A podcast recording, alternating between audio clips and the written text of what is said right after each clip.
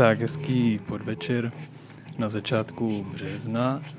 Eh, tady je vlastně nový, takový doplňující díl podcastu Hadivadla, který vznikl ještě v rámci loňské vlastně stále trvající pandemické sezóny.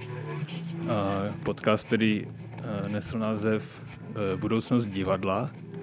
A my jsme se rozhodli, že v rámci naší probíhající 47. sezóny s motem Nerůst vlastně vytvoříme ještě jeden speciální díl, který bude věnován právě tedy sebereflexi toho, co v této sezóně v divadle otevíráme ve vztahu nejen jakoby k divadelnímu provozu, ale vůbec e, kulturním institucím.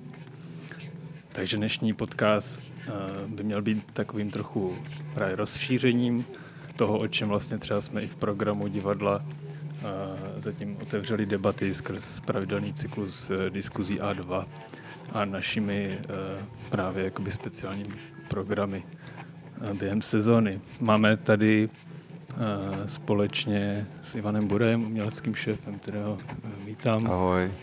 dvě hostky. Jednou je Anička Remešová za ještě českou teda stranu. Ahoj Aničko. Ahoj. A což Anička, jak už eh, jí dám slovo, tak ona eh, sama třeba poví, v jakém v kontextu vlastně s tou perspektivou nerůstu a kulturních organizací pracuje, operuje. Je to eh, vlastně výtvarná teoretička, kritička, kterou můžete znát i z různých představých iniciativ typu feministické organizace nebo feministického manifestu a tak dále. O tom bude ještě řeč. A pak je to právě Veronika Parfianovič, která je... Eh, ahoj Veroniko. Ahoj. Ahoj, zdravíme do, do Varšavy, tuším, jestli, jestli, jestli to je správná lokace. Jo. Protože ty jsi vlastně, uh, vlastně kulturní teoretička eh, z Varšavské univerzity a z přidružených projektů, jestli to říkám správně, takže tam bude mířit i naše, naše vlastně náš takhle přezraniční dialog. Mm, zároveň jenom takhle na úvod jsme si vlastně říkali při přípravách tohoto podcastu, že eh, víme, kdy vzniká eh, ve vlastně situaci velmi vychýleného konfliktu, který není vůbec daleko od nás, je to prostě za rohem. Jsme eh, tady v našich lokacích do něho už jakoby velmi silně zapojení, ale nejen jakoby nějakou mm, solidární výpomocí a různými aktivitami z různých stran, ale i právě čistě takhle jakoby mentálně a, v tom, jako jak tuhle krizovou situaci můžeme interpretovat i ve vztahu k tomu, kam se jakoby ten krizově vychýlený svět jakoby může dál nořit do různých jakoby stále čím dál tím víc chaotičtějších konstelací, na které třeba možná jakoby nerůstová teorie a optika může dávat nějaké jako hm, různou mírou reálné nebo utopické jako odpovědi, ale o tom všem by mohla být dnešní řeč, takže dá se teda vlastně třeba nějak uh, říct, proč uh, náš dnešní dialog jakoby může být aktuální a potřebný pro tuhle dobu. Máte na to někdo odpovědět? odpověď?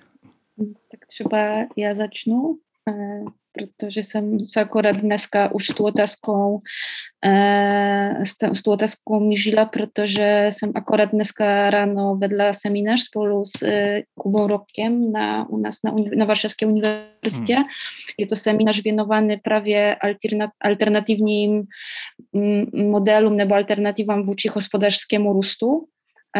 Między nimi je prawie nerust, a taki inne jako alternatywni koncepce. A jsme přemysleli o tom, jak vlastně máme dnes uve, uvést dnesný seminář, gdyż se během jednego týdne tak dramatycznie zmieniła sytuacja w naszym sekosouseckým statu, a tym padem i to ogromnie ovlivňuje sytuację samozřejmě, samozřejmě v Polsku a víme, že i studenti a my jsme s tím jako musíme se nějak smířit. A przyszli, przyszliśmy, na, przyszliśmy na to, zejména, że dnešní seminář był věnowany prawie krytyce gospodarskiego růstu, mhm. że właśnie prawie, że prawie walka a waleční krize je tento okamžik, gdy se vlastně odhaluje celá paradoxní a absurdní povaha toho hegemonického hospodářského uspořádání hmm. globálního vlastně, toho globálního hospodářského systému a že vlastně právě v okamžiku války se ukazuje tak i proč takové jako alternativy, jako nerůst nebo jako socialismus nebo další projekty mm-hmm. jsou, tak, jsou pro nás tak důležité. A vlastně nechtěla bych tady roz, rozvíjet nějakou dlouhou teoretickou debatu o tom, jak se ten hospodářský růst jako proniká prostě s, válečnou, s válką a válečným hospodářství, ale stačí, že zmíníme, že vlastně ten jako samo, jako samo heslo eh, eh, eh, GDP, jo, teďka ne, nemůžu vzpomenout český, je to národní hrubý... HDP, ano. HDP, HDP, hmm. jo, takže vlastně je to měřítko, které vlastně se stalo tak důležitým jako právě během druhé světové války a, hmm. a, na, a v rámci právě toho, toho válečného jako hospodářského systému a pak se stalo i takovou, takovým měřitkem, které i v době míru mělo vlastně eh, uspořádat ten globální, eh, globální hospodářský systém. A občas, kdy se kritizu, kdy kritizujeme právě to, to, HDP, to měřitko HDP, tak, se, tak ten příklad války je velice dobrý, protože on ukazuje vlastně, jak nechci, no ale musíme si to říct jako nemorálně ten, jako to měřítko, protože vlastně během války e, e, naše hospodářství, jako ten, to měřítko může rostnout, jo, jako hmm. ten růst může být větší díky třeba mm, různy, kvůli různým, jako, e, různým důvodům, jako, od, jako sam, sama třeba a třeba sama zbroj, tady jako něco, co prostě produkuje nám ten, ten, ten hospodářský růst. Takže vlastně absurdita toho měřitka, které vůbec nebere, nebere v zřetel e, tu úroveň společenskou, sociální, etickou, vlastně negat, ten vliv, jaký tak, ta, ten, ten, ten hospodářský, mm, ten, ta, ta, ta hospodářská aktivita vlastně, jaký vliv má na naš, naše dobrobyty nebo na okoliční, jako na prostředí nebo na naturální prostředí, na přírodu, hmm. tak vlastně to právě během války se ta krutá, jako krutá povaha toho HDP nám odhaluje plně jako hmm. plným světlem. Eh, a jak když se podíváme na dějiny nerůstu, tak se ukáže, že vlastně většina těch teoretiků, kteří ještě jako e, kritizovali ten, hospoda- ten fetiš, fetišizovaný hospodářský růst, hmm. ještě než se vlastně ideje nerůstu ukázala, jako nějak formulovala, tak oni ukazovali, ukazovali jako co můžeme udělat, aby ten, ten hegemonický ekonomický systém. A první věc, na kterou by rezignovali, ze které kdybychom rezignovali, náš svět byl by mnohem lepší, tak bylo právě milita, ten celý jako celá ta milita, militarství nebo celý ten zbrojenářský jako průmysl. Takže vlastně to bylo velice jasný pro spoustu jako kritiku hospodářského růstu nebo, nebo těch různých jako kapitalistických eh, ambicí. A myslím, že teďka během té jako kruté války, která propukla týden před týdnem, tak bychom právě ještě jednou měli přemyslet o tom, jak úplně nesmyslný krutý a ničitelný pro okolní svět průmysl sto, za válkou a že nerůst vlastně stojí na protipolu toho modelu uspořádání světa a hledá jiné způsoby, jak si uspořádat prostě společenské a mezinárodní vztahy, eh, tak aby vlastně ta válka nebyla ten nástroj pro prostě um, uspořádání těch vztahů. Mm-hmm. No, děkuji moc. To uh, je poměrně už obsáhlý vhled do, do, do všech dalších jakoby, souvislostí. Já jenom ještě klidně dám slovo Aničce, případně Ivanovi, jestli chcou doplnit tenhle, eh, tuhle optiku toho vztahování se právě k tomu militarismu a tak dále. Mm-hmm.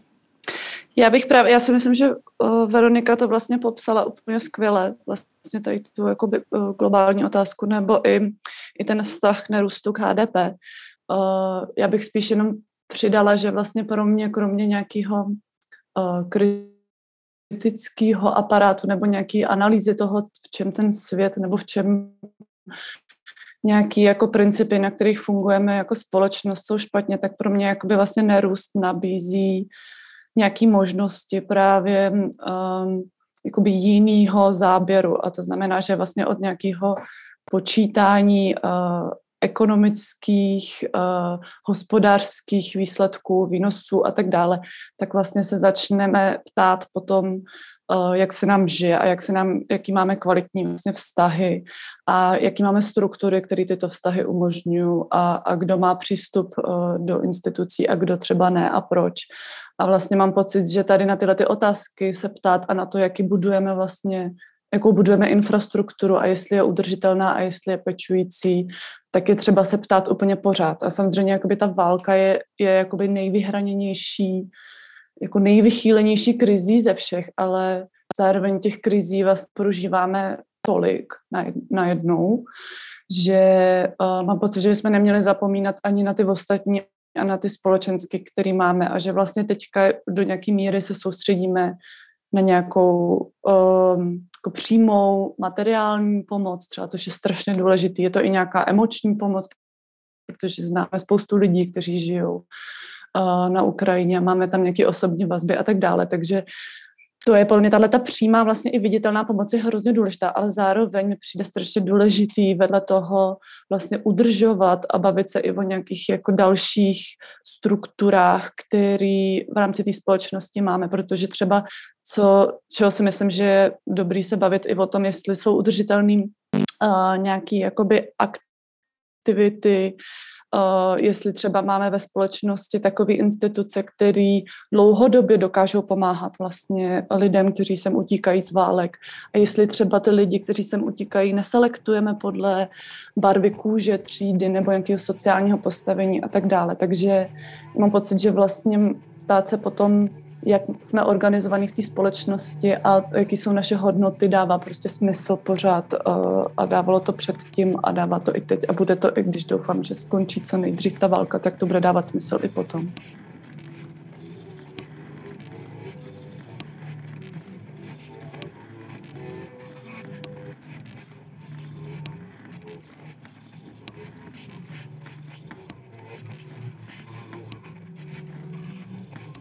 No, já bych jenom doplnil, že mě prostě eh, v něčem přijde být eh, válka jako nejkrajnější eh, verze růstové společnosti, ale nejenom nejkrajnější, jakože nějaká jako deviace, ale možná to, k čemu každá na, pouze na růstu organizovaná společnost vlastně směřuje. My ještě se možná tady dotkneme myšlení francouzského filozofa George Bataille, ale on vyloženě mluvil o tom, že každá společnost, která se organizuje čistě jenom utilitárně prostě a která produkuje ze zisku další zisk a která se vlastně pragmatizuje a rezignuje na jakýkoliv um, podoby solidarity, péče nebo hledání jiných hodnot než je zisk, tak vlastně každá taková společnost jako dopadne nějakou formou katastrofy prostě, protože hol ten, ten permanentní růst není možné udržet a on pak jako exploduje v podobě nějaký katastrofy a nejčastěji válečné válečného konfliktu. Takže já považuji teď nadcházející nestabilní, extrémně nestabilní situaci jak, jak životního prostředí, tak i potenciálních válečných konfliktů jako, jako vlastně jeden z důsledků naší extrémně růstové společnosti. Takže za mě nerůst není žádné akademické privilegované téma o, o, o, o nějak nějakých prostě teoretických uh, niancích, ale je to přímo něco, co je v základu toho, uh, jak musíme přemýšlet o novém uspořádání naší společnosti, aby byla uh, spravedlivá a udržitelná. Mm. Nerůst tedy jako nějaký nejen ekonomicko-politický model, ale jako filozofická jakoby optika nebo právě otázka etiky, morálky, to všechno jsou nějaké možné vlastně charakteristiky. Eh, my jsme si říkali, že bychom přece jenom se pokusili teďka ještě společně nějakým způsobem tu definici, o čem se bavíme, co je to tedy ten nerůst, nějak rozšířit. Eh, říct třeba, jakoby z jakých kořenů to vychází, eh, nějak jakoby konkretizovat reakci. Určitě tady zatím padlo vlastně to sousloví HDP, hrubý domácí produkt, jako jedna vlastně s jakoby nerůstem přehodnocovaných jakoby optik, jak vlastně lze vůbec měřit nějakou potenciální v uvozovkách kvalitu života, ale že nerůst třeba nabízí nějaké alternativní metody, tak tohle by všechno mohly být teďka nějaké možnosti, jak, jak se pokusit nerůst každý za sebe popsat, co třeba pro, pro vás je důležité, jako kdybyste měli třeba říct nějaké základní body. I s ohledem na, na to, jak vlastně třeba v polském jazyce se uh, nerůst jakoby tlumočí uh, z nějakých původních buď vlastně francouzských nebo anglických verzí toho, toho názvu. Zmíněný degrow v angličtině nebo právě původní francouzský pojem decroissance, což omlouvám se za tu výslovnost, ale překladu spíš doslova znamená něco jakoby úbytek nebo odrost nebo, nebo něco, co není úplně tak čistě definované tou negací s tím, s tím slovem ne.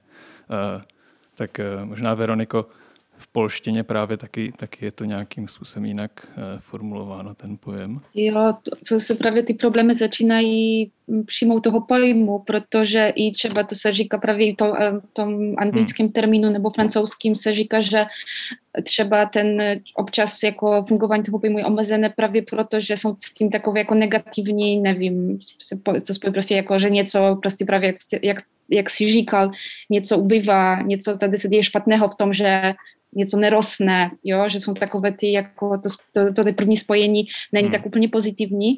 A v polštině navíc ještě je ten problém takový s vyslovením, protože kdybychom to prze, přeložili přesně, hmm. tak jako the growth, e, jako v polštině growth je wzrost, už jako sam, samotný wzrost těžký vyslovitelný, mm.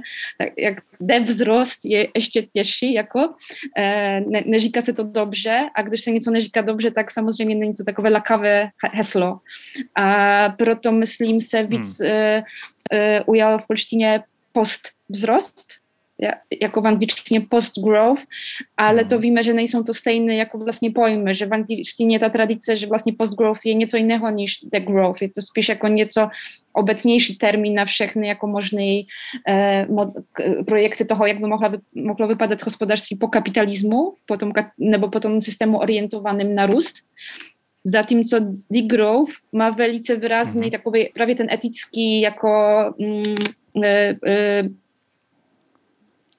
etický rozměr, o kterém jsme říkali, nebo to etické zázemí, což nemusí být nutně částí toho jako post-growth, toho, toho, těch konceptů. E, ale ten, ta, ta diskuse, jak vlastně říkat, jestli říkat e, jde wzrost nebo podwzrost vlastně se jako pořád, pořád probíhá a myslím, že co je tady důležité pro, pro, tady pro nás v polském jako v tom polském prostředí a to jsem taky zvědavá, jestli to jako vidíte v Česku stejné, je to hledat nějaké tradice v oblasti té lokální kultury, buď polskie kultury, nebo neviem, středoevropskie kultury, e, które by, na które można by nawazować, e, protože myslím, že tím pádem ty slova nebo ty hasla, které zní právě tak cizí, e, mohly by být nějak víc jako přijatelné, jestli bychom je odvíjeli od nějaké určité,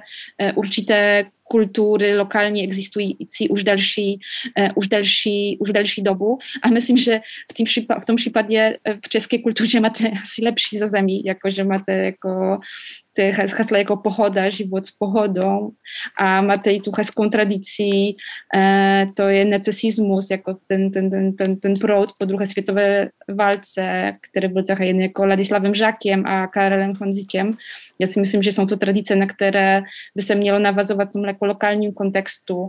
To, od toho uvažování zdá, zdá se, mohli náš život prožívat úplně jiným způsobem. Nespotřebovat tolik věcí materiálních, mít víc času pro sebe, pro kontakt s přírodou. A myslím, že ta tradice, která jako nějak vidím, že jakoby existovala v české kultuře, tak myslím, že dost celá chybí v kultuře polské. Tak to. Mm-hmm.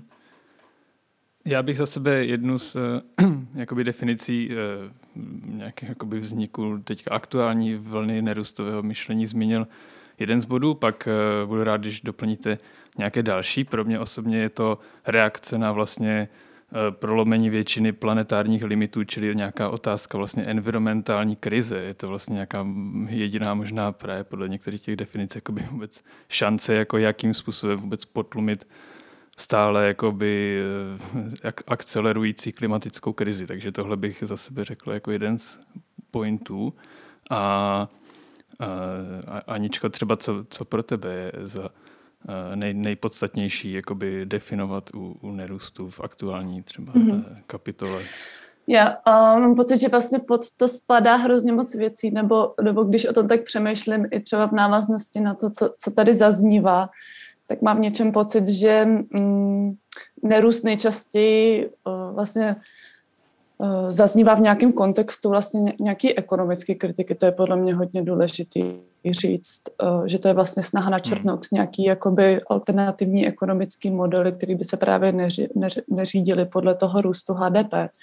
A najdeme je třeba v nějaký pokusy, najdeme v Butánu nebo třeba na Novém Zélandu, kde, kde je snaha vlastně ten um, uh, jak to říct, jakoby státní, uh, ne růst, ale jakoby státní vývoj hodnotit na základě nějakého uh, jako národního spokojenosti nebo štěstí, tak vlastně jakoby ta, to vidím jako jeden ten je ten ekonomický model a pak ten druhý je vlastně nějaký um, jako teoretický nebo i ideový a tam kromě té vyčerpanosti vlastně jako zdrojů jejíž, jejíž důsledky už hmm. dneska vlastně cítíme, ať už jsou to nějaký uh, vysychající vodní zdroje nebo ubytek hmyzu a tak dále a dalších druhů živočišných, tak já v tom hmm. cítím a co, co si myslím, že je takový jakoby nám možná nejblíž, protože se nás to týká i nějaká vyčerpanost vlastně jako lidské energie a, a vyčerpanost nějakého jako celého systému, ve kterém fungujeme, že, uh, že třeba například v té kultuře vlastně jsme unavení nad tím přemýšlet, uh, přemýšlet nějak jinak, jak by se mohli fungovat, protože na to jednoduše třeba nemáme čas, nebo, nebo už na to nemáme ani kapacitu a proto jedeme v nějakých vlastně zaběhaných uh, struktur, nebo za, zaběhaných modelech, takže víme, v jakých deadlinech hmm. musíme odevzdat žádosti o dotace, víme, kdy odezdáváme vyučtování a takhle jedem a jedem. A, a do toho se vlastně málo kdy vejde nějaký jakoby koncepční dlouhodobý přemýšlení o fungování. A teď myslím, že to není jenom jako záležitost vlastně kultury, ale obecně i společnosti, že, že ty horizonty často jsou jakoby krátkodobí a nějak jsou jako setrvační. A, a trošku tohle vlastně jako nabídla, nějaký okno nabídla pandemie, podle mě v tom, že, že začalo se, začali jsme si jakoby uvědomovat ty, tu, tu rozhýbanou půdu, na který fungujeme a ty jako nejistý podloží, neklidný. A, a začalo třeba, začalo to i tím, že se lidi začali Například v, ve Spojených státech vzrostl počet pracovníků v odborech, což je podle mě hodně důležitý, nějaký důležitý pohyb. Hmm. Nebo hmm. když jsme se bavili s předsedkyní takové asociace umělců v, v Rakousku, tak říká, že vzrostl výrazně počet umělců, kteří se do té asociace přihlásili, protože si uvědomují, že potřebují mm, se, se organizovat v nějakých větších skupinách který by bojovali za jejich jakoby, práva nebo za práva vlastně nějaké sociální jistoty. No, takže pro mě je to i nějaká otázka vlastně jako osobní lidský tělesný vyčerpanosti a únavy, no, která je spojená s nějakým jako nepřetržitým provozem a, a určitě tady ještě podle mě je důležitý, aby v kontextu nerůstu zazněl slovo nějaký jakoby tlak uh, na produktivitu a výkonnost. No. A tak. No, eh, k těm definicím právě se dá určitě přistupovat nějakým právě pozitivním způsobem nebo negativním, vlastně se nějak vymezovat, na co může být nerůst reakce. Ono existuje uh, anglický sborník uh, eh, Degrowth Vocabulary, vlastně slovník, kde je tuším 50 hesel, mezi nimi právě ty zmiňované pojmy jako happiness, jako štěstí, právě různé mm, metody nebo nějaké klíčové pojmy, ke kterým se vlastně ta uh, jakoby globální nerůstová jakoby, uh, Eh, optika může, může hlásit antiproduktivismus, ale právě ten třeba antimilitarismus a tak dále. Ještě Ivane, tebe, tebe poprosím. No pro mě jakože všechno, co bylo zmíněno, mega důležitý, ale myslím si, že vlastně eh, pro mě jako kdyby v mým chápaní nerůst hlavně spojený s nějakou jako vnitřním přenastavováním se směrem od nějakého jako fakt utilitaristického, zjištného přístupu k životu směrem k nějaké formě jako soucitnějšího vědomí, nějakého solidárnějšího přístupu ke světu, kdy si myslím, že je to i obrovská příležitost pro to uh, vlastně jako vystoupit z těch jako v uvozovkách křečtích, křečtích závodů, křečích závodů prostě. A, a, a, a vlastně tím pádem jako i, i jako nadobudnout nějakou rozšířenou formu imaginace prostě, no, že já, já, já na to se dívám i z perspektivy člověka, který se pohybuje nějak v umění nebo ho zajímá. A já to vnímám jako obrovskou příležitost pro, pro, pro to jako začít uh, mít nové zkušenosti vůbec z bytí prostě, no.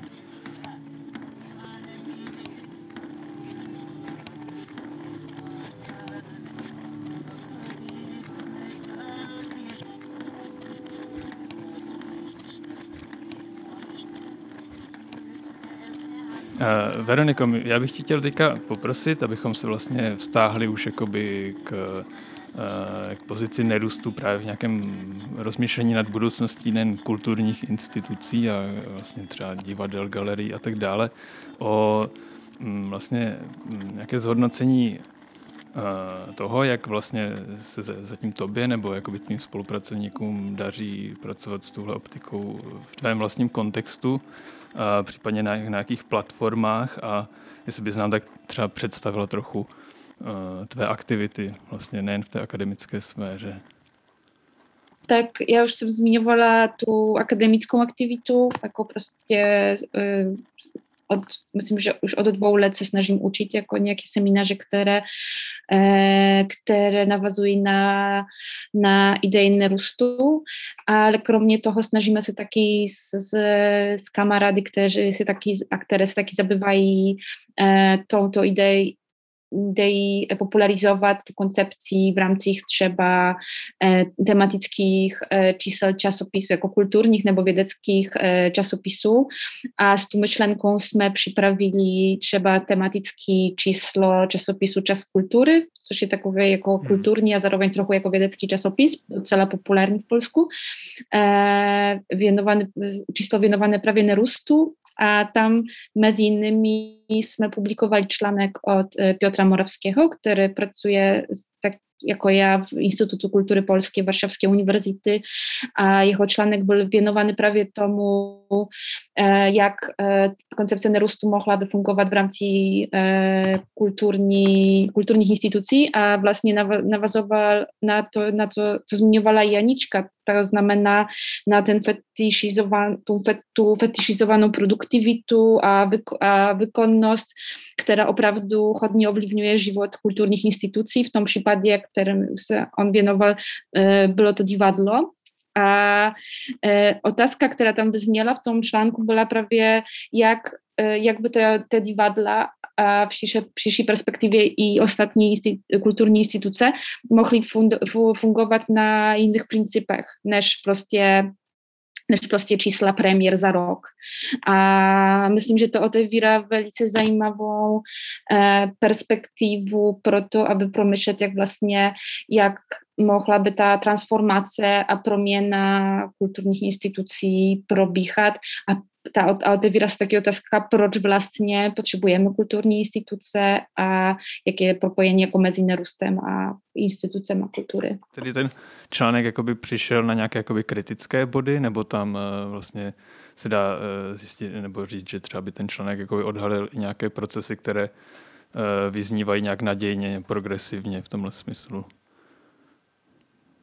Jo, byli tam i určitě e, nadějní vychlídky a to bylo zejména to, že se čím větší důraz klade v polských kulturních institucích na, na ty funkce edukační a otevřenosti institucí pro publikum a spolutworzení instytucji przez prostě těch, kteří używają jako uczestników, a, a nawsztěvníků, aby byli prawie ta pasywni, jako pasywni uczast, e, e, nebo taková spotřeba kultury se transformowała w takowe jako prostě aktywni uczast w w projektowaniu programu instytucji, a to aby ta instytucja odpowiadała na potrzeby tej, społeczności, która właśnie se kolem niej jako tworzy, a to se samozřejmě spojuje i z taką większą demokratycznością, ale taką oprawdową, opra skuteczną, skuteczną, e, skuteczną demokratycznością tych instytucji, a to zároveň jako w, w,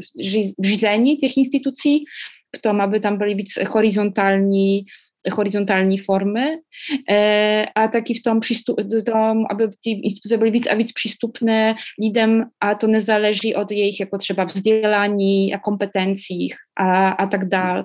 Takže myslím, že to je docela důležité a docela i nadějné, že se vlastně taková změna v těch polských institucích odehrává.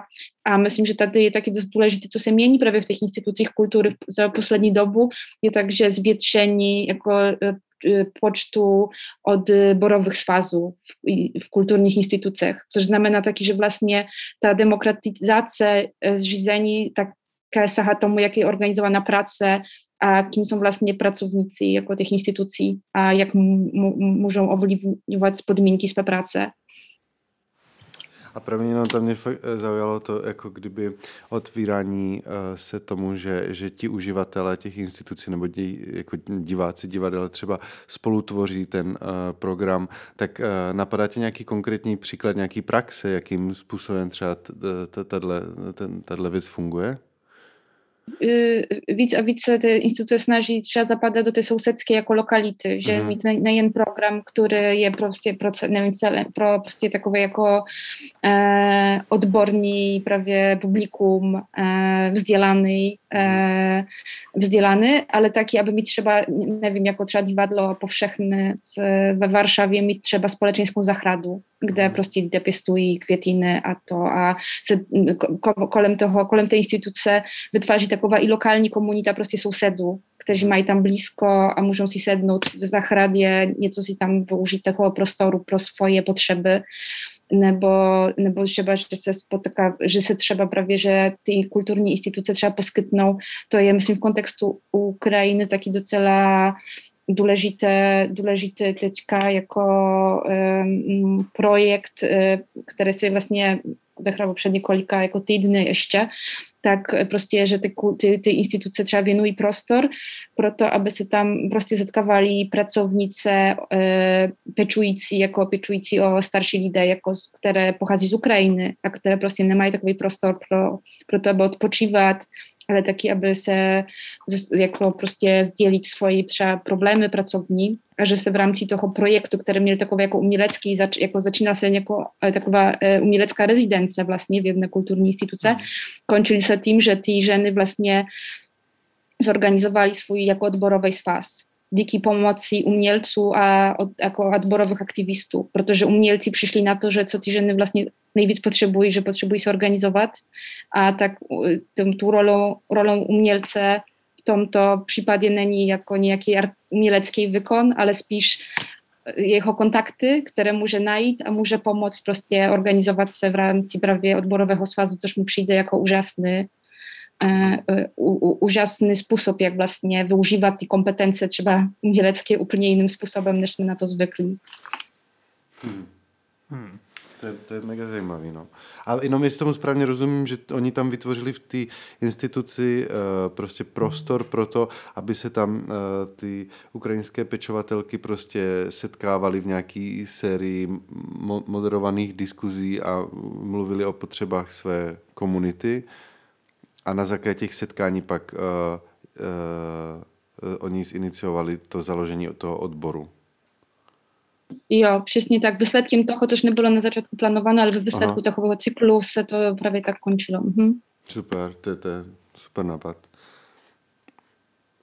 Aničko, můžeme, myslím, třeba říct, jestli nás napadají nějaké podobné ještě jako jiné konkrétní příklady, nemusí to být právě čistě právě v tomhle případě už jako se týkající divadelních provozů, nějakých třeba uměleckých rezidencí nebo kulturních uh, institucí právě nejen v českém prostředí, Polsku, uh, které bychom mohli takhle nějakým způsobem vytipovat, uh, že stojí za, za pozornost se mi třeba nějak zabývat nebo vlastně dál třeba na jejich příkladu něco modelovat i v našem, v našem prostředí. Existuje něco takového, s čím si třeba ty přišla do styku? Mm-hmm.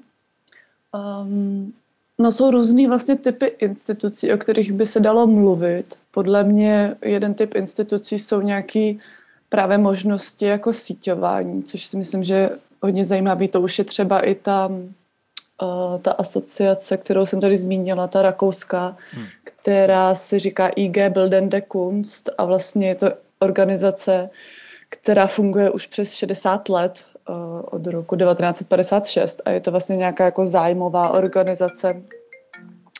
A uh, je podle mě důležitá v tom smyslu, že uh, organizuje vlastně umělce a vytváří nějaký zázemí pro různé typy konzultací a diskuzí. Je to, je to taky asociace, která díky státní podpoře vlastně dokáže Eh, zaměstnat ty lidi, kteří v té instituci, vlastně, který organizují, takže to je podle mě taky důležité, že je důležité, že tam jsou takovéhle podmínky pro to. Takže vlastně jedna z možností jsou právě tady nějaký síťovací iniciativy, jako je tato, nebo třeba hmm. i bych uh, určitě zmínila spolek Skutek vlastně na, uměl, na české umělecké scéně, který se snaží třeba o zavedení statusu umělce do státní kulturní politiky český.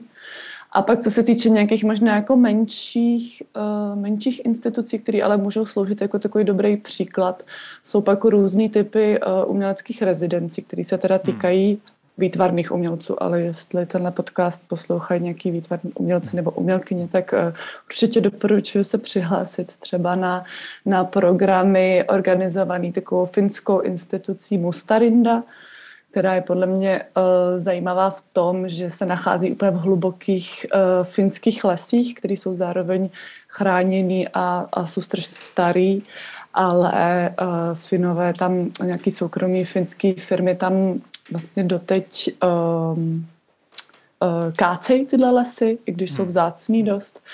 A vy, abyste se tam dostali, když tam jdete na tu rezidenci, uh, tak se musíte dostat hmm. vlastně uh, až 20 kilometrů za nějakou vesnici, což je asi jako nejbližší nějaký civilizační bod a, a stravíte tam měsíc nebo dva a není to takový ten typ rezidence, kde prostě uh, si přiletíte a zase odjedete, uh, ale vlastně tam uh, zasíváte nějaké jako důležité vztahy, zároveň se podílíte na instituci, která je úplně ekologicky soběstačná, která usiluje o to, aby vlastně ta mezinárodní komunita se tam i dostávala nějakým transportem, který je ekologicky šetrný a, a podílí a spíš než není to zaměřený vlastně na to, abyste v rámci té rezidence něco vytvořili jako nějaký dílo zásadní, který odprezentujete, ale spíš se tam podílíte na nějakém provozu, hmm. na nějaký práci s komunitou, která tam je, a která tam vlastně působí. Takže e, tohle je podle mě nějaký jako zajímavý příklad, ale těch by bylo vlastně několik i další. Třeba je taková španělská rezidence v organizaci Inland, hnedka u u Madridu, která zase propojuje zemědělství s, s, vlastně s péčí o půdu a s nějakou uměleckou aktivitou. A mám pocit, že, že vlastně tyhle instituce trošku fungují tak hybridně, což je podle mě taky důležité, že jsou, to, to pro ten nerůst je podle mě vůbec nebo pro nějaké ekologické fungování je důležitá nějaká interdisciplinarita, ale i to, že vlastně chytře využívají ty možnosti, které prostě ta kulturní scéna poskytuje. A to jsou třeba různé formy právě podpory, provozu, dotací, eh, které ale nemusí vždycky být zaměřený jenom na, na to, že vyprodukují nějaký dílo, ale spíš mnohem víc se zaměřím na nějakou dlouhodobou práci uh, s místním kontextem, no, ať už třeba ne, nelidským nebo lidským. Takže uh, podle mě v tom je to taky zajímavé, uh, že ta kultura vlastně je nějaký jako um, nějaký zdroj, který lze využívat třeba k, uh, k aktivismu. Že tady je vlastně zaběhaná nějaká infrastruktura, která je fyzická, takže to jsou nějaké prostory, ale zároveň i, i způsob nějakých jako možností získání financí na, na aktivity, na které byste prostě jinak finance nezískali. No. Hmm. Uh, A toto mi přijde strašně důležitý bod uh, v, jako v uvažování o možnostech jako ne, nerůstových kulturních institucí, že ono se ne, nemůže jednat jenom o uh, změnu uh, našich tvůrčích konceptů nebo, nebo těch samotných kulturních institucí, i když samozřejmě i my teď můžeme mnoho věcí v našich praxích měnit, ale jenom částečně. Ale myslím si, že by nastala skutečně nějaká forma jako hluboké a poctivé transformace transformace, tak je důležité, aby se změnil i vůbec jako systém eh, financování. A myslím si, že v tomto ohledu je hrozně důležité jako odrazit se od takové té optiky mm, financování kultury, že vlastně dneska často různé granty eh, jsou, jsou vlastně směřovány pouze jako na, na produkci, na, na, na to, že vlastně eh, ten grant je mířen na na vykázání toho díla. A jako kdyby v tom systému současného financování absolutně neexistovala podpora vlastně tak času, kdy člověk třeba jako to dílo připravuje nebo rozvažuje, nebo prostě eh, třeba jenom tak na chvíli jako kdyby zevlí, ale, ale, ale ne proto, aby prostě jako eh, něco zneužíval prostě, ale právě proto, aby možná přišel s nějakým jako imaginativnějším nápadem, protože když jako moje třeba zkušenost jako s tvorbou je, že když člověk jako, je jako fakt ve velkým stresu a vlastně jde z jedné produkce do druhé, tak často přichází jako začne začne jako kopírovat nějaké formy prostě buď svých vlastních nebo jiných postupů a vlastně se pak ta kultura nebo to umění začíná jako cyklit prostě, jo. takže myslím si, že tenhle, tenhle rozměr toho jako ne, ne, ne, financování nejenom to, té produkce. To, to je jako kdyby strašně důležitá věc i pro možné budoucí mnoha zajímavá díla, které jako nakonec vzniknou jako v nějakých uvozovkách produkt, ale, ale právě díky tomu, že, že to financování nebylo právě tak strašně uh, utilitární prostě, no. ale v tom je strašně důležitý pojem vlastně důvěry, která totálně chybí jako minimálně v tom českém systému financování kultury, protože já mám takový pocit, že tady jako takový předobraz um, umělců jako takových jako uh, uh, lenochů a nedůvěryhodných postav, které musí být permanentně jako popoháněný nějakým jako kdyby represivním systémem financování, aby náhodou prostě uh, se nám tady neflákali prostě. Jako teď to samozřejmě říkám tak jako metaforické a zveličeně, ale myslím si, že něco v té energii jako v současné struktuře financování pořád existuje. No.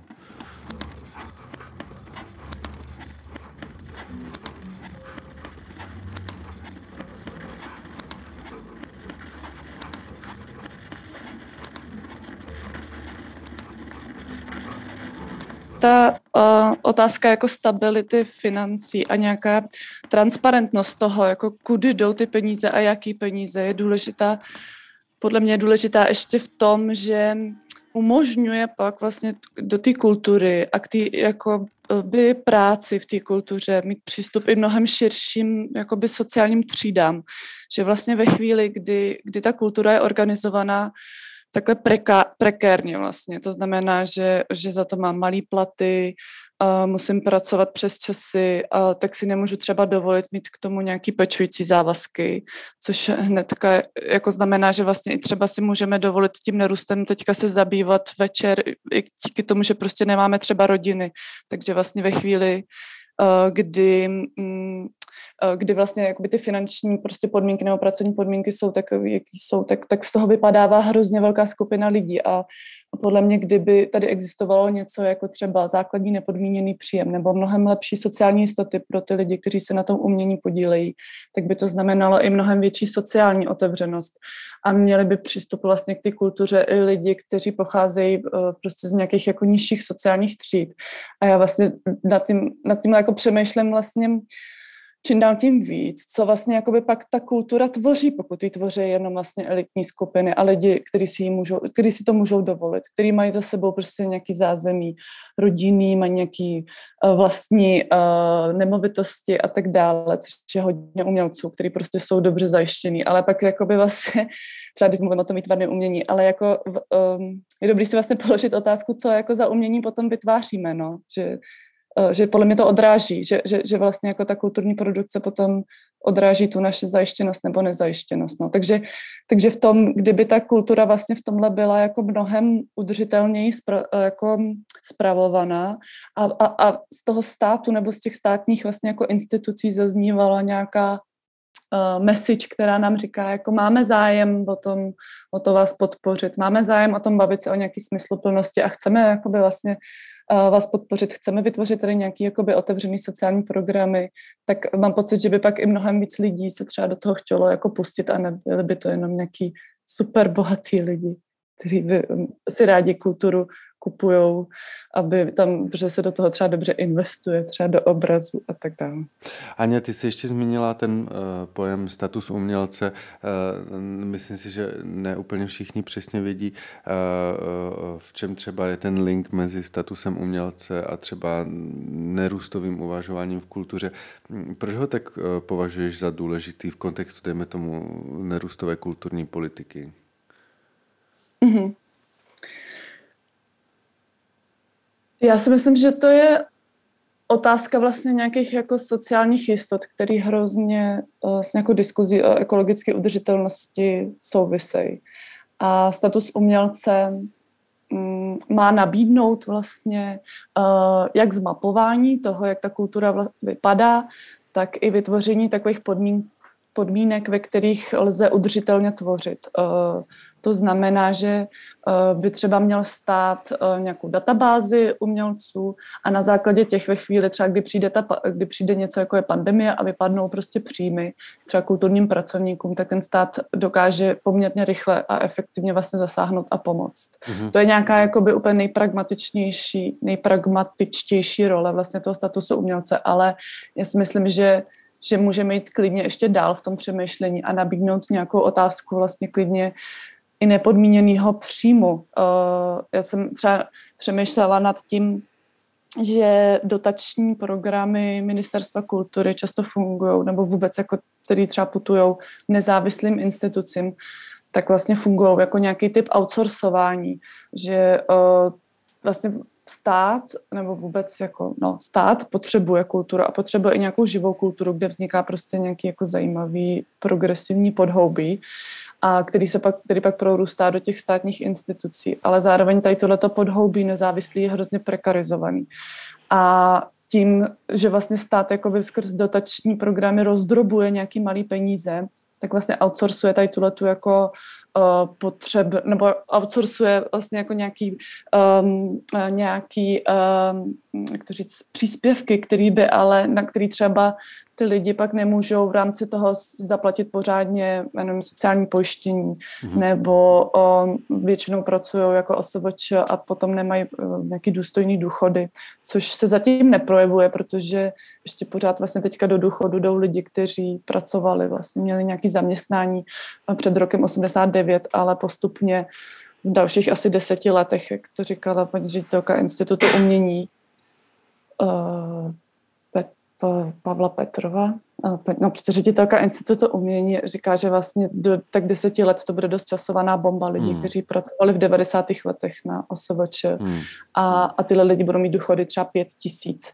Uh, a vlastně ten status umělce by měl vlastně tohleto jako zmapovat tu sociální situaci, ale nabídnout i třeba nějaký vlastně jakoby krok za to, uh, že ve chvíli, kdy třeba těm umělcům vypadnou zakázky nebo kulturním pracovníkům vypadnou nějaký příjmy, tak by byl schopný ten stát to vykrýt. Takhle třeba funguje nějaká sociální podpora ve Francii, která zaručuje nějaký roční příjem ve chvíli, kdy, který je samozřejmě mm, nějaký asi jako průměrný, průměrný část, nebude to nějaká jako super štědrá částka, ale nějaká, která vám pomáže, pomůže vlastně se udržet i ve chvíli, kdy prostě třeba se nehraje nebo ne, neprodáte žádný dílo nebo nemáte výstavu, takže nemáte žádný příjmy, tak ten stát vám to, co jste neviděli, vám do, vlastně dodá tu částku uh, do toho ročního příjmu. No, hmm. jako pomůže vám vlastně přežít. Takže ve chvíli, kdy vám úplně,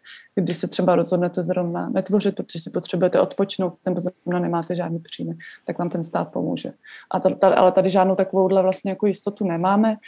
A s tímhle přišel vlastně spolek Skutek uh, s tím konceptem statusu umělce a prosazoval ho na úrovni vlastně státu a dostal se pak přes ministra Lubomíra Zaurálka se dostal do státní kulturní politiky, která vznikl takový dokument na roky 2021 až 2025, který ale bohužel je nezávazný.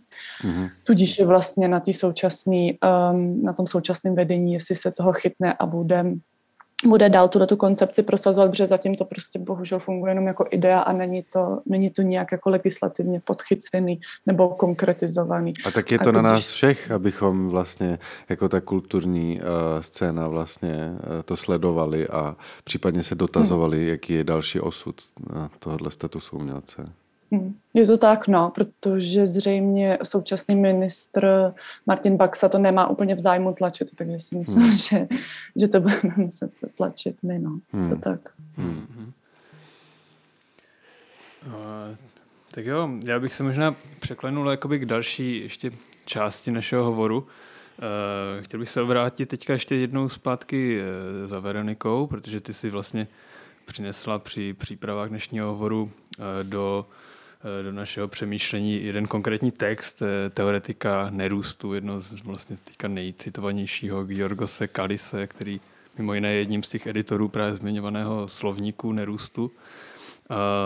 Ten článek nese v názvu pojem utopie, což je v nějakým smyslu už poměrně z různých stran vlastně probíraný pojem. Myslíš, Veroniko, že by si mohla nějak naznačit eh, vlastně v čem pro Kalise ta utopie nerůstu spočívá, jaké třeba má barvy, jak on chápe tu utopii, s čím se mu pojí. Eh, je tam ten zajímavý rozpor toho, jestli, jestli máme chápat nějakou případnou dobře nastolenou nerůstovou budoucnost jako nějaký trvalý stav, anebo je to nějaký kontinuální proces a boj o něj, tak eh, jestli by si nějak skrnula ty jeho východiska. Jo, já myslím, že ten, ten text od Kalisa je velice inspirativní v tom, že zaprvé vlastně vůbec vrací nám pojem utopie do právě do slovníka a ukazuje, proč, proč ten pojem je tak eh, eh tak důležitý i přesto, že přes celé jako dekady byl diskreditowany jako právě nějaký naivní naivní koncepce, myš, buď naivní koncepce, nebo takové koncepce, ve kterých se jedná právě, jak, se, jak si to říkal, právě, že se jedná o nějaký takový statický stav, ke kterému se jednou dostaneme a už navždy budeme v takové jako trošku nevím, jako v takové solarpunkové, mm-hmm. na solarpunkové ilustracji prostě, takové jako úplně statický, hezký, ale vlastně, co to, co to bude vlastně znamenat, jestli vlastně chceme do toho statického stavu ideálního, hezkého, barevného života vlastně se dostat, co, jako, jako, co to bude znamenat existenč, jako v takovém existenčním, existenčním rozměru. A Kalis říká, že to nejde, jako, že vůbec o to nejde, že vlastně no můžeme myslet o utopii jako o něčym prawie jako takovým stabilizowanym, e, statickým e, stawu, ale spíš o tym, że to jako właśnie dynamicki, a że jako ta utopia właśnie proces stawania się społeczeństwi, e, że nie egzystuje żaden jako jeden recept, jak jakby to społeczeństwo właśnie miało fungować, protože w każdym społeczeństwie vždycky bude spousta konfliktu a soupeřících ze sebou zájmu a to je hmm. samozřejmě, to je jako přirozené a to samo o sobě není nic, špat, jako nic špatného. To, co je, to, co je problémem a problémem, který vlastně utopie by měla řešit, je to, jak s těmi konfliktama zachazovat a jak vyjadřovat ty, právě ty soupeřící vztahy a teď právě běh, během války vidíme to jako takovým nejvýraznější, myslím, že ten jako dojem, že potřebujeme alternativu, potrzebujemy inne sposoby řešení konflikty, než je prostě, než je prostě otevřená válka nebo, nebo, nebo militární agrese, inne povahy než otevřená válka, což taky tako, jako to je zkušenost spousty lidí teďka na, jako na, ca, na celém světě prostě. E, takže podle Kalisa ta utopie měla by takové uspořádání společenství, v rámci kterého ten konflikty byłyby możne bez e, nasilí a bez agresji. Hmm. Żeby był jakiś prostor pro ekspresę, pro formulowanie tych jako soupeřících proti chudnych e, e, zájmů a řešení toho, hledání buď konsensusu nebo kompromisu právě bez použití nasilí. A myslím, že to je velice, velice důležitý, možná nejzákladnější vlastně problém, ze kterým se teďka míříme. Právě, jak by mělo to, mělo to uspořádání vypadat, ale myslím, že to, co, je, co dává nám jako Kalis, dává nám naději a myslím, že nejen on, že vlastně takové uspořádání je možné, že je to v našich jako lidských kapacitách, abychom, e, abychom takové společenství si představili, ve kterém do, do konfliktu dochází, ale nedochází k otevřenému nasilí. Prostě.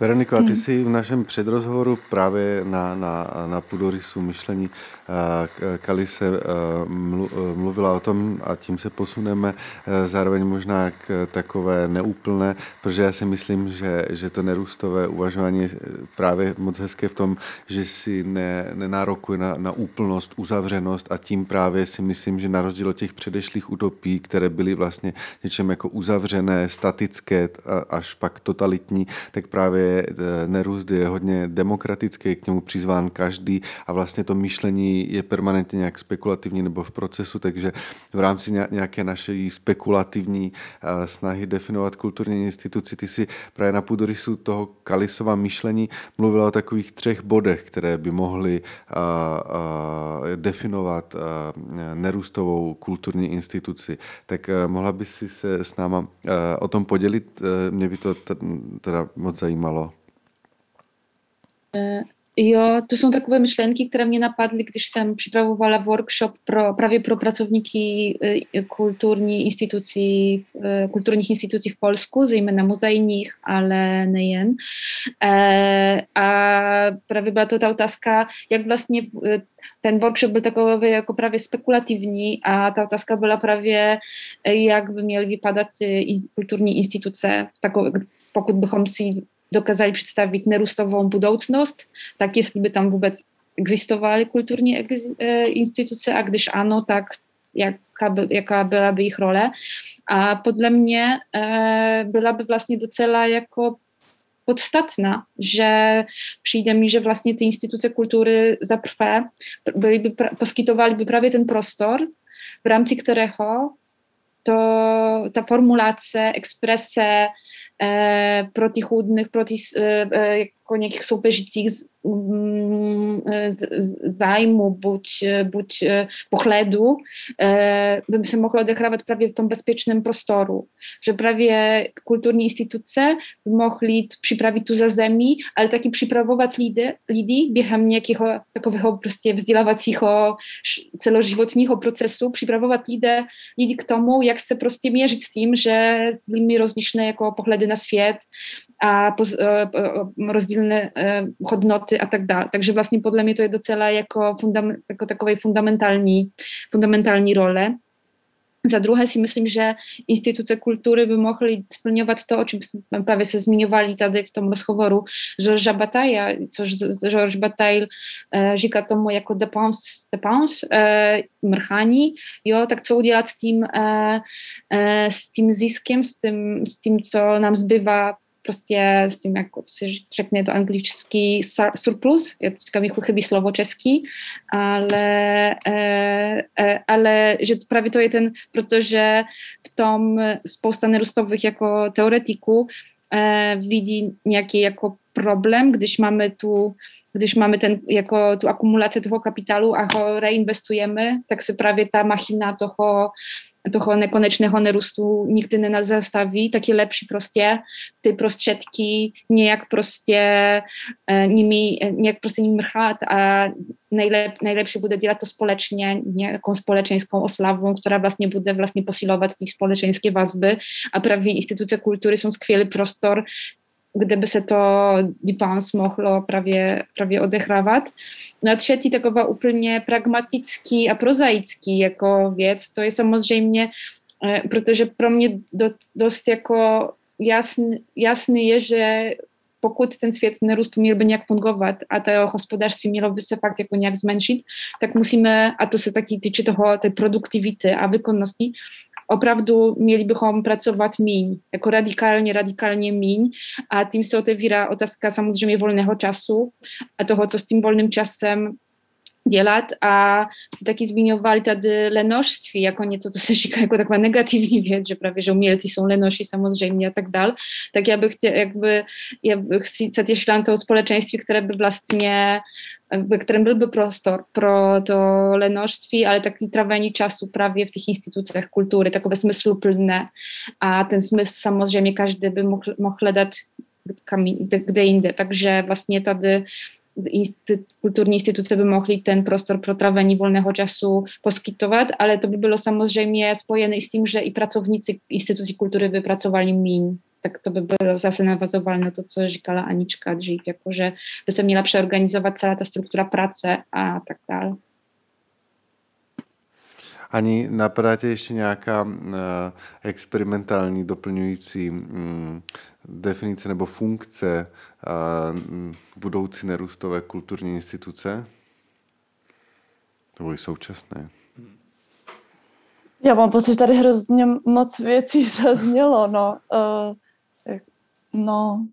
Mně se líbilo na tom Batajovi, že on je takový jako kdyby hodně jakože skandální, jo, že on mluví o tom mrhání prostě, jo, že, ale, ale, ale, ale že, že jako kdyby on tam v v teorii náboženství prokletá část tam uvádí právě společenské praxe, které, ale hlavně náboženské, které v minulosti uh, nesly na svých bedrech právě tu společenskou funkci, že aby, aby ta celá komunita nebyla založena jenom na, na utilitaristickém uh, rozšiřování se a, a růstu zisku, tak vlastně uh, náboženství v minulosti hodně na sobě neslo tu, ten úkol prostě zezbytečňovat, prostě jako hlediska, ale to není nihilismus, to je jenom jako zezbytečňování z té ekonomické perspektivy nebo z té perspektivy jako materiálního růstu prostě, jo, že, že je něco, kde, kde, kde on má třeba hrozně zajímavý pohled i na vůbec katolicismus a na jeho bohatství, že vlastně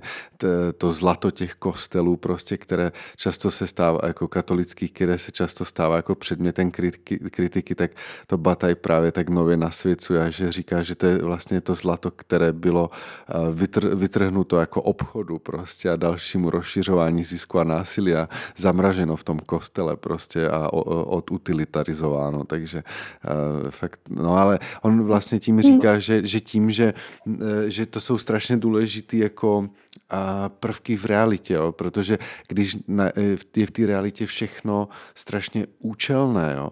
Tak, tak naprosto všechno zvě, zvěcňuje, jo? tak i člověk se stává věc, věcným a věcí prostě, předmětem prostě. Může se stát předmětem obchodu jo? a pak i naše vztahy, nahlížení na druhé lidi, jako kdyby je už najednou uh, nahlížením jako obchodníku, jako na komodity, jo? že ze všeho se stává komodita z naší identity a tak dále, prostě, což můžeme vidět na sociálních sítích a on tak hezky romanticky říká, že tím svět ztrácí intimitu prostě, no, že on pro ně pojem intimita hodně důležitý a vlastně, tak, takže to je takové jako kdyby celkem propracované myšlení, tak uh, to jsem moc rád, že vlastně v tom předrozhovoru jsme na, narazili s Veronikou na to, že nám uh, obou přijde být bataj, ač tehdy on vůbec plně ne, ne, jako ani plně neznal pojem nerůstu, tak hodně jako takový důležitý duchovní, filozofický pramen nerůstového přemýšlení. No. Hm. Podle mě uh, to je zajímavé v tom vlastně, jak zmiňuješ um, jakoby to katolictví, tak dneska Dneska je popeleční středa a začíná vlastně 40 denní půst před hmm. Velikonocem. Hmm. No. Což je podle mě nějaký jako zajímavý um, jako zajímavý moment vlastně, co, co, co to dneska jako znamená. Hmm. A jestli ještě jako umíme vlastně vytvářet nějaký takovýhle jako rituály, že podle mě jak by ta kultura, když jsme vlastně mluvili o tom, v čem může být užitečná ta kulturní instituce, tak si myslím, že uh, v rámci vlastně toho bezpečného prostředí my můžeme jako zkoušet nějaké věci, které se třeba nepovedou. Že, že vzhledem k tomu, že vlastně tam nerůstová společnost není prostě vymyšlená úplně do detailu a my zároveň furt nevíme, co se stane a taky nevíme, jak to vždycky říká Tereza Šteklová, socioložka, že vlastně nevíme, jaký všechny dopady budou mít naše činy, které děláme a možná, že občas prostě budou mít i negativní. Že třeba hodně přemýšlím nad tím, že když se mluví o nerůstu a mluví se o nějaké skromnosti a kritice uh, imperiálního způsobu života, kdy jako mrháme zdrojem a mrháme energii a tak dále, tak vlastně ve chvíli, kdy začneme prosazovat nějakou jako kolektivní skromnost, tak si říkám, že ale co to udělá s těma vlastně jako vrstvama třeba lidí, kteří nikdy neměli přístup k nějakému blahobytu. A, a vlastně můžeme si vůbec jako dovolit o tom takhle mluvit a já mám pocit, že, že vlastně ta kulturní instituce nám umožňuje ty chyby dělat, že, že nám umožňuje vlastně jako si to zkusit na nějakém prostředí, který je hrozně sebekritický a, a promýšlivý a, a zároveň to prostě není nemocnice, kde, kde, kde jde o lidský životy, ale hmm. je to vlastně nějaký jako prostředí, kde ty lidi jsou připravení jako zkoušet a, a, hmm. a vymýšlet.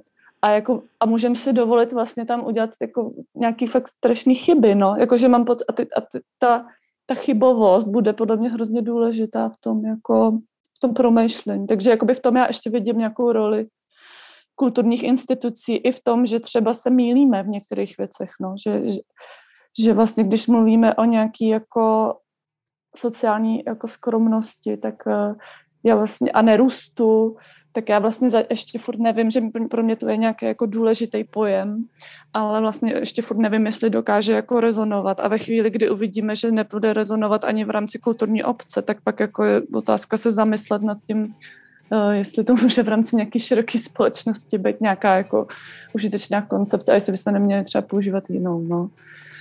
Tak na to jsem třeba hodně zvědavá, že teďka jsme vlastně, ne, teďka v Čechách jsme na nějakém jako začátku, kdy se o tom vlastně začínáme bavit a, a v kultuře se taky to snažíme ten pojem vlastně jako dostat do nějakého pohybu v posledních pár měsících, tak, tak, tak, tak uvidíme, jestli se to podaří.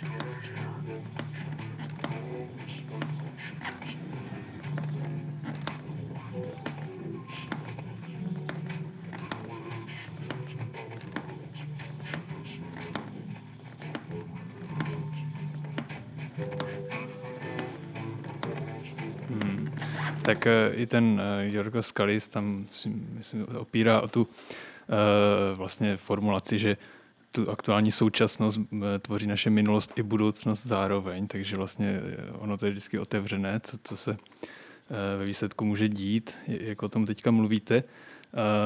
My bychom se mohli závěrem ale vlastně ještě dostat k naší jakoby nejbližší tady zpřízněné aktivitě, která nějak pochází z toho, o čem, o čem jsme tady mluvili, o vlastně možnostech toho, jak právě kulturní instituce třeba lokálně můžou uh, nějakým způsobem vlastně vytvářet třeba tlak a vlastně rozšířit povědomí o, o možných jakoby procesech uh, jiného směřování, nejen, nejen v provozu, ale vlastně vůbec v nějakých jakoby i komunikačních rovinách s veřejností a tak dále.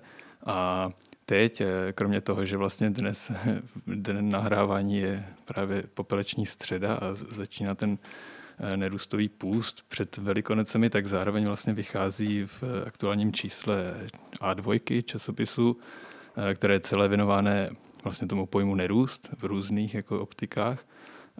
Otevřený dopis, který je vlastně symbolicky adresovaný ministru kultury, tak jelikož Anička Ivan vlastně jsou mezi těmi hlavními eh, signatáři, autory tohoto dopisu, tak bych vás eh, nechal nějak blíže představit, jak třeba i celá tahle iniciativa vznikla. A jaké jsou, jaké jsou vlastně teď jakoby vize s tímto otevřeným dopisem eh, dál pracovat? Tak my jsme vlastně uh, byli před asi rok, byl přesně před rokem v, v takovém nejtuším lockdownu přizvaný jako větší iniciativou, kterou tvořili lidé z no. různých ekologických organizací tak jsme byli přizvani k tomu, aby jsme se podíleli na nějakých jako diskuzích o tom, jak můžeme o nerůstu mluvit v nějaké široké veřejnosti. A my jsme tam společně uh, s Ivanem a s Pavlem Stercem byli za kulturu, vlastně takhle ve třech. A později jsme vytvořili takovou vlastní pracovní skupinu, kam jsme přizvali ještě Marii Čtveráčkovou ze Sint Library z Prahy a Luboše Svobodu z Psího vína, aby se vytvořila vlastně taková jakoby širší kulturní koalice napříč výtvarným uměním, divadlem, hudbou, literaturou a dalšíma odvětvíma. A um, setkávali jsme se vlastně online poměrně intenzivně a vymýšleli jsme, jak, co pro nás vlastně ten nerůst znamená, to, co jsme tady všechno popisovali, tak jsme si to pro sebe museli nejdřív nějak sformulovat popisovali jsme nějakou naši zkušenost s tím, jak funguje vlastně systém podpory kultury v Čechách a v čem je pro nás problematický. Vznikly nějaké jakoby větší setkání v, ve studiu Punktum v Praze a teďka na začátku února jsme vlastně přizvali k takovému um, společnému psaní uh, nějakého jakoby manifestu i další uh, aktéry z kultury, o některých víme, že se vlastně nějakou ekologickou udržitelností a nerůstem zabývají třeba i ve svém programu nebo i ve svých institucích. Součástí uh, této diskuze byl uh, kurátor Jakub Adamec z Plata, Plato Ostrava, uh, Martina Jonová, z hraničáře v Ústí, to je taky galerie výtvarného umění, a Matyáš Dlab za terén v Brně. A ještě Šárka Zahálková za uh, městskou galerii v Pardubicích. A společně jsme se rozhodli, že vlastně nevytvoříme nějaký manifest, ale že to bude jakoby takový otevřený dopis ministrovi kultury, ve kterým popíšeme vlastně to, co nám připadá problematický a bylo zajímavé, že, že vlastně ve výsledku to nebylo jenom o tom, co v té kultuře vlastně, jak, jakým způsobem funguje ta podpora a co nám nevyhovuje, ale došli jsme i do, do nějakého důležitého popisu, v čem je vlastně jako nef, nefunkční, um, no, nef, nefunkčně nastavený vlastně jakoby ministerstvo kultury, v čem vidíme třeba i ty problémy, že nechceme jenom vlastně klást si ty požadavky, ale chceme i podpořit ty lidi, kteří v rámci třeba ty instituce jako ministerstvo kultury pracují a nemají dostatečný, uh, dostatečný prostor nebo podmínky k tomu, aby mohli efektivně vyjednávat nějakou jako udržitelnou a fungující podporu kultury. Takže, takže tenhle dopis by měl sloužit vlastně jako symbolicky adresovaný ministrovi kultury, ale měl by sloužit jako nějaký jako výzva, jak ven, pojďme se vlastně jakoby organizovat, aby jsme mohli líp fungovat v té kultuře, ale zároveň by to mělo sloužit i dovnitř jako nějaká podpora těm lidem, kteří v té kultuře fungují.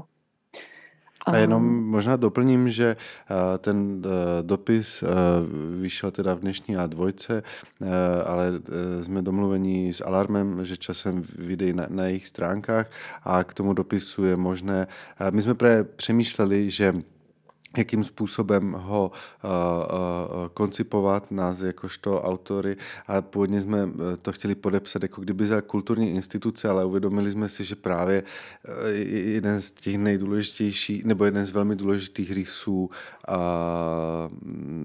nerůstového uvažování je i zároveň demokratické uvažování a že, že, že by bylo vlastně v něčem trochu totalitní, jako kdyby za jednoho člověka podepsat celou instituci nebo takhle uzmout prostě prostě jako kdyby eh, různorodost třeba názorů uvnitř našich institucí a eh, přiřadit je k tomu otevřenému dopisu a proto jsme podepsali našimi jmény, eh, ač tam uvádíme instituce, ze kterých vycházíme. No a takto se k tomu otevřenému dopisu může za sebe připodepsat dokoliv, kdo s tím nějak bude souznět a jestli se nepletu, ten podpis člověk přiřadí, přiřadí k tomu dopisu tím, že pošle mail uh, s jménem uh, uh, na, na mail uh, nerůst v kulture zavináč uh, gmail.com. Je to tak, Ani? Nerůst v kulture. Ano, je to tak. Nerůst v kultuře. Zavináč gmail, jo. Děkuji moc. Ten dopis teda už aktuálně vysí právě na webu A2 přímo, takže v celém znění včetně té adresy. A já myslím, že tím vlastně trochu teda obracíme pozornost do příštích dní, do vlastně eh, vaší posluchačské možné eh, jakoby naší spolupráci třeba na, na budoucnosti nejen tohoto otevřeného dopisu, ale vůbec dalším dění, takže tímto vlastně dnešní, dnešní hovor pomalu můžeme uzavřít a já moc děkuji hlavně Veronice a Aničce za, za velmi intenzivní vlastně otevření všech možných perspektiv, které, které samozřejmě ten nerůst, jak říkala i Ivan, jakoby nikdy není nějakou uzavřenou kategorii, ke které by eh, existovalo nějakých des, nějaké desatero prostě zásad, když řada těch jakoby koncepcí, nějakých strategií tady byla dneska diskutována. Takže Veroniko, děkuji moc za, za vhled nejen vlastně do toho přesahu k polské scéně, a k té analýze vlastně třeba textu Jorgose Kalise. Mimochodem jenom doplním ještě, že opravdu chystá se eh, český překlad eh, nakladatelství Neklid jeho, jeho textu na obranu nerůstu. Už by měl, myslím, teďka na jaře opravdu výjít. Takže děkuji moc, Veroniko. Děkuji taky, děkuji za pozvání. A děkuji, děkuji Aničko, taky, taky při mnoho možností k nějaké jako sebepéči v těchto, v těchto těžkých eh, dnech a časech a v celém jakoby tady tom procesuálním boji za, za nějakou nerůstovější budoucnost, tak, tak děkuji moc za, za příspěvek, za povídání a za setkání takto na dálku. Jo, já taky díky i to, že se můžeme takhle o nerůstu bavit eh, a vymýšlet ho společně. Ano. Tak jo, tak díky Ivane. A Taky děkuju.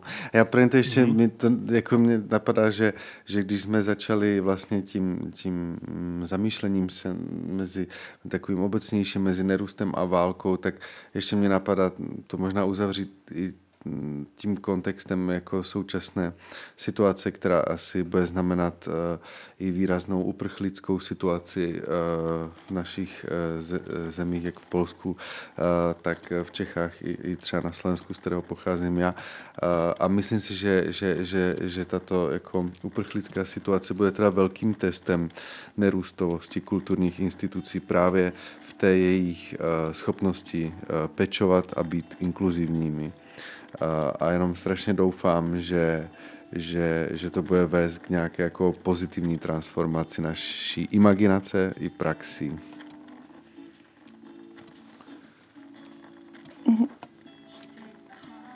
Jo, a i k tomu vlastně k nějakému promýšlení, jak fungovat udržitelně, protože to podle mě bude velký uh, nátřesk i na nějaký jako lidský síly a energie hmm. teďka. A což je vždycky vlastně hrozně složitý, jak propojit nějakou jako eh, boj za uh, víc uh, um, energie a odpočinku s tím, hmm. že ten boj je třeba vést.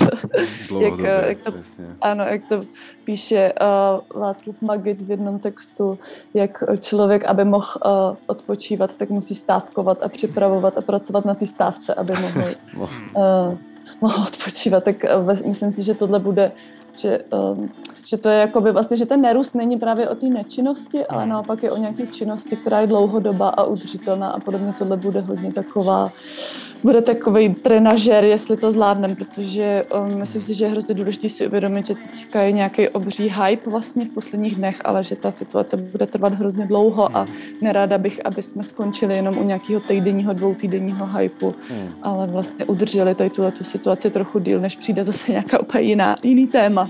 No médiích a za hmm. dva týdny se bude řešit zase něco úplně jiného, tak, eh, tak ta udržitelnost je podle mě důležitá.